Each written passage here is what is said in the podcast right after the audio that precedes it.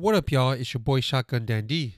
皆さんいかがお過ごしでしょうか？ショットガンダンディ参上でございます。えっ、ー、と、ごめんなさい。前回でね、過去編終わりっていう風にあの言ったんですけども、ちょっと言い忘れたことがありましてですね、あの結構重要な、えー、ことを忘れちゃってたので、まあ、今回、その話をしていきたいと思います。すいません、もうちょっとだけ過去を付き合ってください。まあ、すぐ終わると思うんですけども、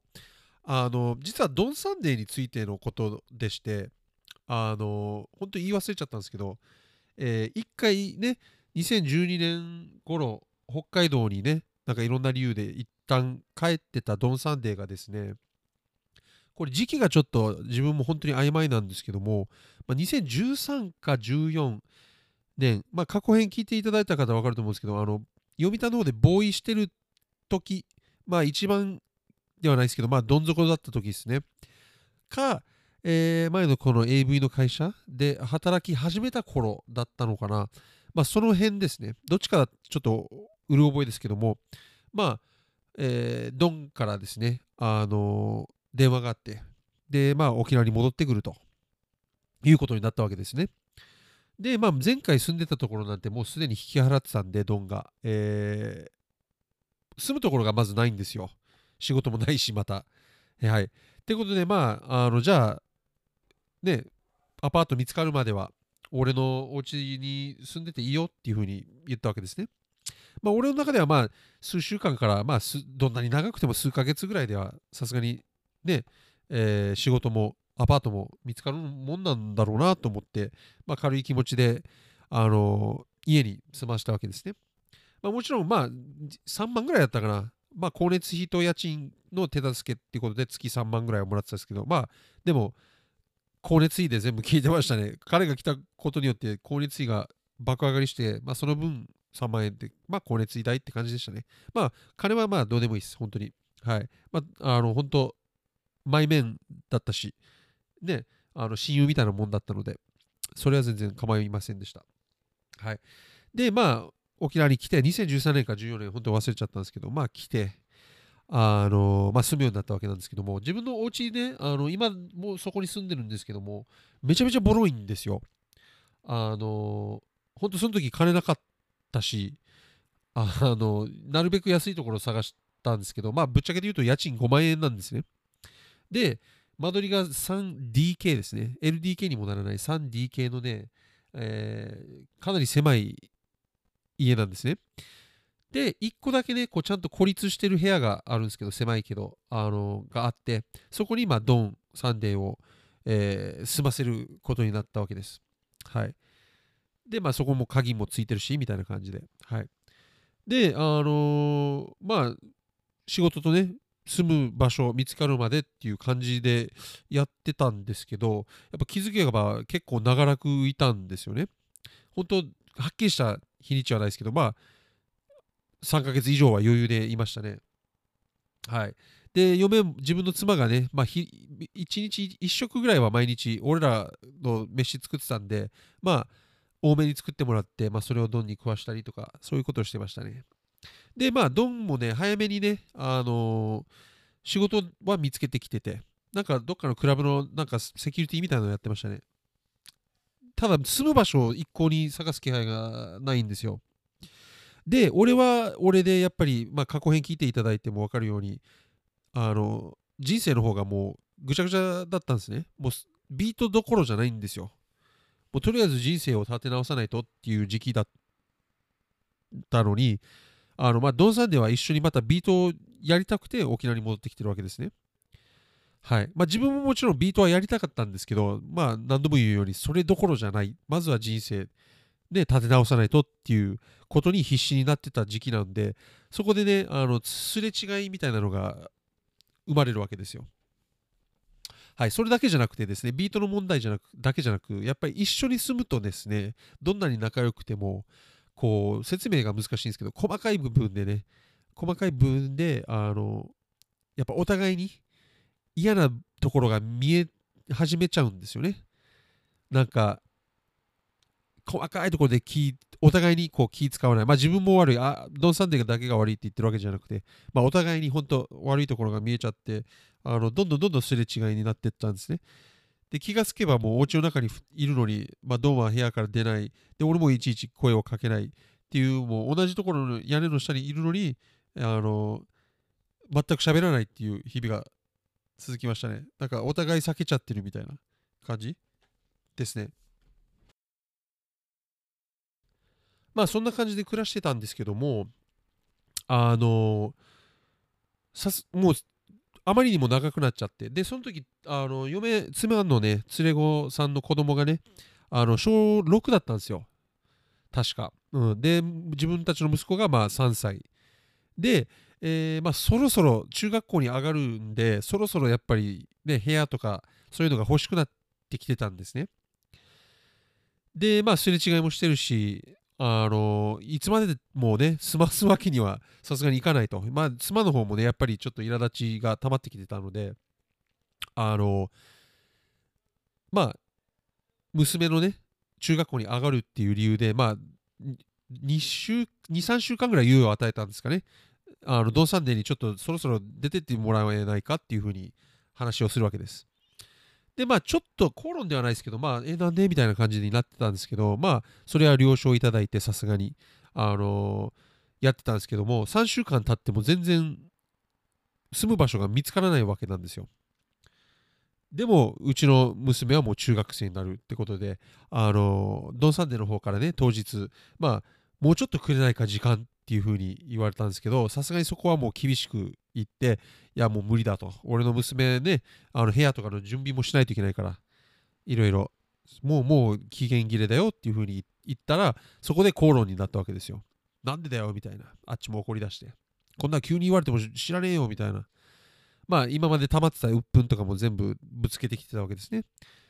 で、まあ俺も、それはそうだろうみたいな感じになって、ちょっと言い合いになって。で、最後はもう、クズがとかって、クズとまで言われて あの、喧嘩別れみたいな感じで、その日、そのままドンさんではその、お家から出てって、その後ど、どこに住んだのか分からないですけども、まあ、那覇の方って言ってたね。はい。まあ、そ、それっきりもう会わないんですね。お互い連絡も取らないし。っていう感じで、まあ、喧嘩別れした時期があります。で、その喧嘩別れした時期はもうすでに、あの、AV の会社の方で働いてはいました。それは覚えてます。はい。ただスタートがその働く前かあの働いてからなのかがちょっと忘れたんですけど、はい、ああと仕事をね探してたのであの自分が働いてる職場がちょうど募集した時にあの募集してるとドンサンデに言ってあのだから自分も面接官やってたんですけど、まあ、面接来た方がいいよっつってあの読んだけど同じような収入ねあの稼いでほしかったし、まあ、俺が口聞けば働かしてもらえることはできたんだろうけど、あの、面接でね、結構態度悪くて、なんか、かっこつけてたのかわかんないですけど、あの、態度が悪くてもうダメだったっすね。なので、一緒に働けなかったっていう話もあります。まあ別に文句とかじゃなくて、これはまあ、俺にも悪い部分がいろいろあって、ビートメイクね、えー、するって言ってたのに、まあ、人生の方を優先しちゃって、家族とかね、そういったものを優先したんで、まあ、ドーサンデからしたら、こういうもどかしさというか、まあ、悔しさみたいなのもあったんだろうし、まあ、とはいえ、俺もやっぱり人生ね、家族、子供とかもいるわけなんで、まあ、そこを優先するしかないし、みたいな、そういうすれ違いですよね。どっちが悪いとか悪くないっていう話ではないです。ただ、まあ、そういうことがあったっていうことは、まあ、伝えてた方がいいかなと思って。はい。で、なぜじゃあこれを言ったのかっていう話なんですけども、あの実はあと一つ、この今年2023年に大きな出来事がありまして、ドンサンデーと関わる。まあ、今回さらけ出すっていうコンセプトでやってますので、それも話していこうと思うんですけども、あのまあ、多分別れたのが2014か15年なんですよね。まあ、喧嘩別れしたのが。で、その間ずっとまあ、ドンサンデーは那覇の方で住んで、クラブでなんか働いてっていうのは聞いてたんですけども、それから3年後ぐらいかな、あの、一旦自分のこの AV 会社の仕事がダメになって、で、デジャブから、まあ、今働いてる会社で働くようになって、まあ、1年経った頃くらいかな。なので、ちょっと落ち着いてきた頃に、あの、モザイク404っていうね、あの沖縄の有名なビートメーカーがいるんですけども、彼があのイベントに出てくるんじゃないかっていうふうにあの誘ってくれたわけですね。で、自分はもうそのビートメイクの機材とかそういうのも全部もう売っちゃってたので、まあ、ビートメイクのライブはできないよと。DJ でいいんだったらあの逆に出させてほしいけどっていう風に言ったんですね。レコードとなんかちっちゃいレコードプレイヤーだけは買ってたんですよ。やっぱ音楽が好きなんで。でまああいいっすよ。じゃあぜひお願いしますみたいなこと言われて。あ分かった。じゃああの DJ するわっつって。それ決まって。で、えー、別でねまたドンサンデーのビートライブっていう風に誘ってたみたいなんですね。多分まあモザイク404からしたらこういうことがあったことを知らないんですね。喧嘩別れしたことを。はい、まあ、全然いいんですけど。なので2018年だったと思うんですけどこれもちょっと曖昧なんですけどまあそういうライブを、えー、那覇の方で、えー、やったんですけどその時に久しぶりに、まあ、ドンさんと会うわけなんです。あの喧嘩別れして以来なんですけども。まあでも2人ともやっぱ大人ですし、まあ別にそこは喧嘩もせず普通に喋って、まあ前ほどではないですけど、まあ楽しく過ごしてたわけです、2人。いろんな積もる話もして、どうだったのか？とか、最近どうなの？みたいな、もう普通に楽しく話して、まあイベントも楽し楽しんで、その日はもう帰りました。で、まあ、その時に、まあ、あの LINE 交換とかね、連絡先交換して、えー、そこからね、月に2、3回ぐらいかね、でドンサンデーの方からこうちょくちょく連絡が来るようになったんですよ、LINE で。はい。でも俺はもうビートメイクなんてもう当のとっくに諦めてて、もうやる気なんてゼロだったんですが、ドンサンデーはどうにかして俺をまた復活させようとしてたのかなわかんないですけども、こうたまにこうビートを送ってくれたりとか、あとなんか NPC の 2000XL もね、あのビート機材がないっていう風にずっと断ってたら、あのまあ譲ってくれて、使わないからっつって、まあそれはありがたいんですけど、まあありがたくいただいたけど、まあ全然触らなくて、でずっとゲームばっかりして、もうそういうのからも逃げてましたね。ドンからも逃げてました。はい。まあ妻もね、あんまりドンのことをよく思ってなかったので、あの、まあ妻へのメンツとかもあるし、まあ、ぶっちゃけて言うと避けてる部分はあったんですね。それは俺の悪いところなんですけども。はい。っていう、まあ、生活がしばらく続いて、はい。で、その連絡来てくるようになったのももうちょっとずつ減っていき、まあその中でも俺はドンサンデーのこう動きをこうネットとかでチェックしてたんですけども、まあそういう日月日が流れる中ですよ。まあ今年なぜかね、1月、えー、立ち上がって自分またビートメーカーとして、で挑戦するって決めて、でマシーンね、MK3 を買って、あの届いて、で、触って一番最初に、まあ、出来上がったループみたいなのでテンション上がって、で、ドンにその動画を撮って送ったんですよ、LINE で。ね。そうすると、なんか、意外に、喧嘩越しの返事が来るんですよ。ね。まあ、最初僕があの、ループを送ったんですけど、お生きてるか？みたいな感じで久しぶりだったんで、そしたらなんか、あのー、今 LINE 見てるんですけど、あっちもなんかビートを返してきたわけですね。で、自分、ドン・サンデーの音めっちゃ好きなんですよ。ドン・サンデーの音楽、あのヒップホップのビートかっこいいと思ってるんですけども、で、戻ってきたビートに対して、おかっこいいな、やっぱ相変わらず。機材何使ってんの？って聞いたら、なんか、俺はギャングスターだからそんなの知らねえよ。俺以外は全部意味ねえよみたいな、なんか、イキってるわけなんですよ。まあ全然いいんですけど。ああ、なんか相変わらず凶暴だなと思って。あ、分かった分かった、また変なこと言ってんなと思って、まあ、また同じこと聞いたわけなんですよ。機材何使ってんの？って気になるから。そしたらなんか、骸骨かなんかの絵をいっぱい送ってきて、で、もう一個ビート送ってきたりして、で、その後にめ結構長文で、かなりディスられたんですよ、俺。ビッチとかまで言われて、あの、ペラペラペラペラ口ばっか動いてんじゃねえよみたいなことも言われて、ねいきなりディスられたわけですよ、強く。本当結構、これはちょっと読み上げないんですけども、あの、ディスられて、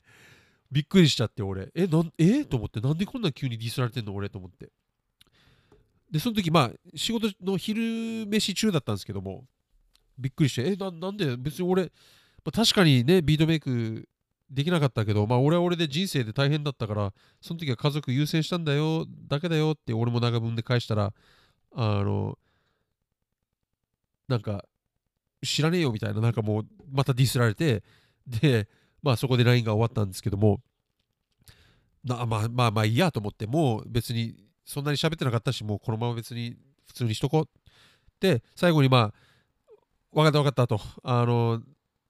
まあ、そう思うのはなら仕方ないけど、俺はもう後ろ指さすこともないし、お前のビートかっこいいと思ってるぜっていう風な LINE で俺が返して、そこからはもう何の返信もないんですね。はい。まあ、それはそれで終わった。ただ、昼飯中にこのやり取りしたんですけど、仕事中の。あのー、その、昼飯から帰ってきた時にですね、仕事中になんかふつふつと怒りがこみ上げてくるわけですよ。ちょ、ちょっと待てと。なんで俺こんなにディスられてんだろうと。ね。あの、一応ね、まあ、うまくはいってないし、サイズね、100%完璧なあの対応はできてなかったかもしれないですけど、ね、沖縄に来たいと2回行って、まあ、それは嬉しいし、俺に会いたいっていうのは嬉しいんだけど、あの、まあ、仕事、住む場所、いろいろね、2回も手配してたのに、なんなら自分のね、お家に一室住ませるまでしてるのに、なんで俺こんなこと言われなきゃいけないんだろうっていう風に怒りがこみ上げてくるわけですよ。しかも自分がね、落ちてる時に済ましてるわけなんですね。まあ、あっちからしたら知ったこっちゃないかもしれないですけど。で、なのに自分が落ちてる時ににあっちは何何も助けてくれないっていうか、助ける、なんか困ったことあるんだったら助けます？みたいな声かけもなければ、ね、まあ自分からお願いすることもないんですけど、やっぱ年下だし。なのに、なんかこんなってビッチとか言われたりして、なんでここまで言われなあかんの？と思って、俺。ちょっと仕事中にめちゃめちゃ怒りがこみ上げてきたわけですよ。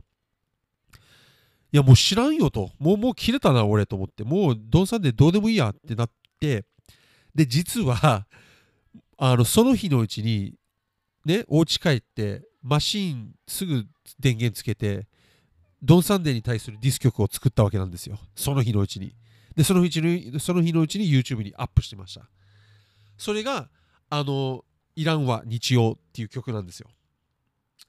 で、えー、なんならその前日に上げてたビートにドン・サンデーがコメントしてて、それもディスってたので、もうさらに怒りが込み上げて、もうディス曲につながったわけなんですね。で、そのディス曲なんですけども、実は結構、あの、裏話というか、隠された秘密がいっぱいあって、あの、まず、タイトルなんですけども、あの、ドン・サンデーと自分が一番初めに2曲ずつ入れて焼いた CD、まあ、みんなに配る用の CD の中に、ドン・サンデー2曲、俺2曲入れたんですけど、そのドン・サンデーの2曲のうちの1曲に、えー、自分がこの上げたイランは日曜で使ってるあのベースラインこれですねがあったんですよ。聞こえんのかなこれ。でこの当時やっぱかっけえと思ってねあの思ってたわけですよ。本当にかっこいい曲だと思ってたんで。でそのタイトルが「イラーマチオ」っていう曲なんですね。でまあ自分が何をしたっていうとその曲と全く同じベースラインを自分で弾いてでドラムも似たようなドラムにしてで、えー、原曲もイラマチオのしてる音を入れてるんですよ。あの実際にちょっとエロい音なんですけどこの女の子がイラマチをされてる、えー、音を入れてたんですねドンさんでだから自分も入れてもう全く同じような曲を作ったわけですでタイトルなんですけども、まあ、イラマチオっていうタイトルに韻を踏んだ形でイランは日曜ってつけたんですね。で、日曜はもちろんドン・サンデーの日曜って意味なんですけども。はい。で、さらにこの YouTube に上げてる動画として使ってるあの映像が実は、えー、俺とドン・サンデーが出会った愛知県ね、若かりし頃の愛知県で一緒に、えー、名古屋のクラブの前に行って、えー、ブームボックスを流してサイファーしてる映像なんですよ、あれ。で、その中でラップ、下手くそだけどラップしてるのが俺で、その動画を撮ってるのがドンサンデーなんですね。だからあれを見たら、まあ、ドンサンデーしかわからないみたいな。えー、なので、ドンサンデー本人と、まあ、モザイク読まれようも、稲町っていう曲は聞いたことあるんで知ってたですね。はい。まあ、本当に数人しかわからないような、えー、隠れた、えー、要素がいろいろ含まれている、えー、ディス曲なんです、実は。で、まあ、それを上げたけど、もうそれ以来、アンサーも何もなければ、えー、そのまま今に至ってるわけなんですけども、まあ、ドン・サンデーとはそういう関係ってことをまあ伝えてた方がいいかなと思って、前に進む前にですね、はい、未来に進む前に、まあ、それは言っておこうと思って、あのね、さらけ出すっていうのがコンセプトなんで、まあ、それも、えー、世に出しておこうと思って、えー、話しました。はい、なので今、自分から、まあ、ドンはどう思ってるかわからないですけど、喋ってないんで、自分からはもうドンサンデーをビーフの対象としか、えー、見ておりませんでした。はい。もう、もうディスですね、ビーフですね、もう完全に自分の方からは。って感じですね。はい。まあ、そんないきさつで、えー、そういうことになったっていうことを、まあ、何度も言うようですが、話しておきたかったので、ちょっと思ったよりは長くなった。また20分超えちゃったな。ダメですね。まあまあまあ、しゃあないっすわ。はい。まあ、これで胸もちょっとスッキリしたんで、えー、やっと未来に向けて、えー、夢に向かって、えー、何も気にせずに突っ走れる状態になったと思います。はい。で今回もね、ぐだぐだでね、カミカミの、えー、エピソードだったんですけども、最後までお聴きいただき、心より感謝しております。えー、翻訳動画とかね、翻訳解説動画とかも、えー、YouTube の方とかでもやってますので、そちらぜひチェックしてください。結構、自分でも自負しますが面白いと思いますので、はい。ぜひとも今一番熱い動画だと思って YouTube 界隈でぜひお願いします。ってことでですね、まあ今回は以上ですね。皆さん、長いお付き合いありがとうございます。それでは、良い人生を。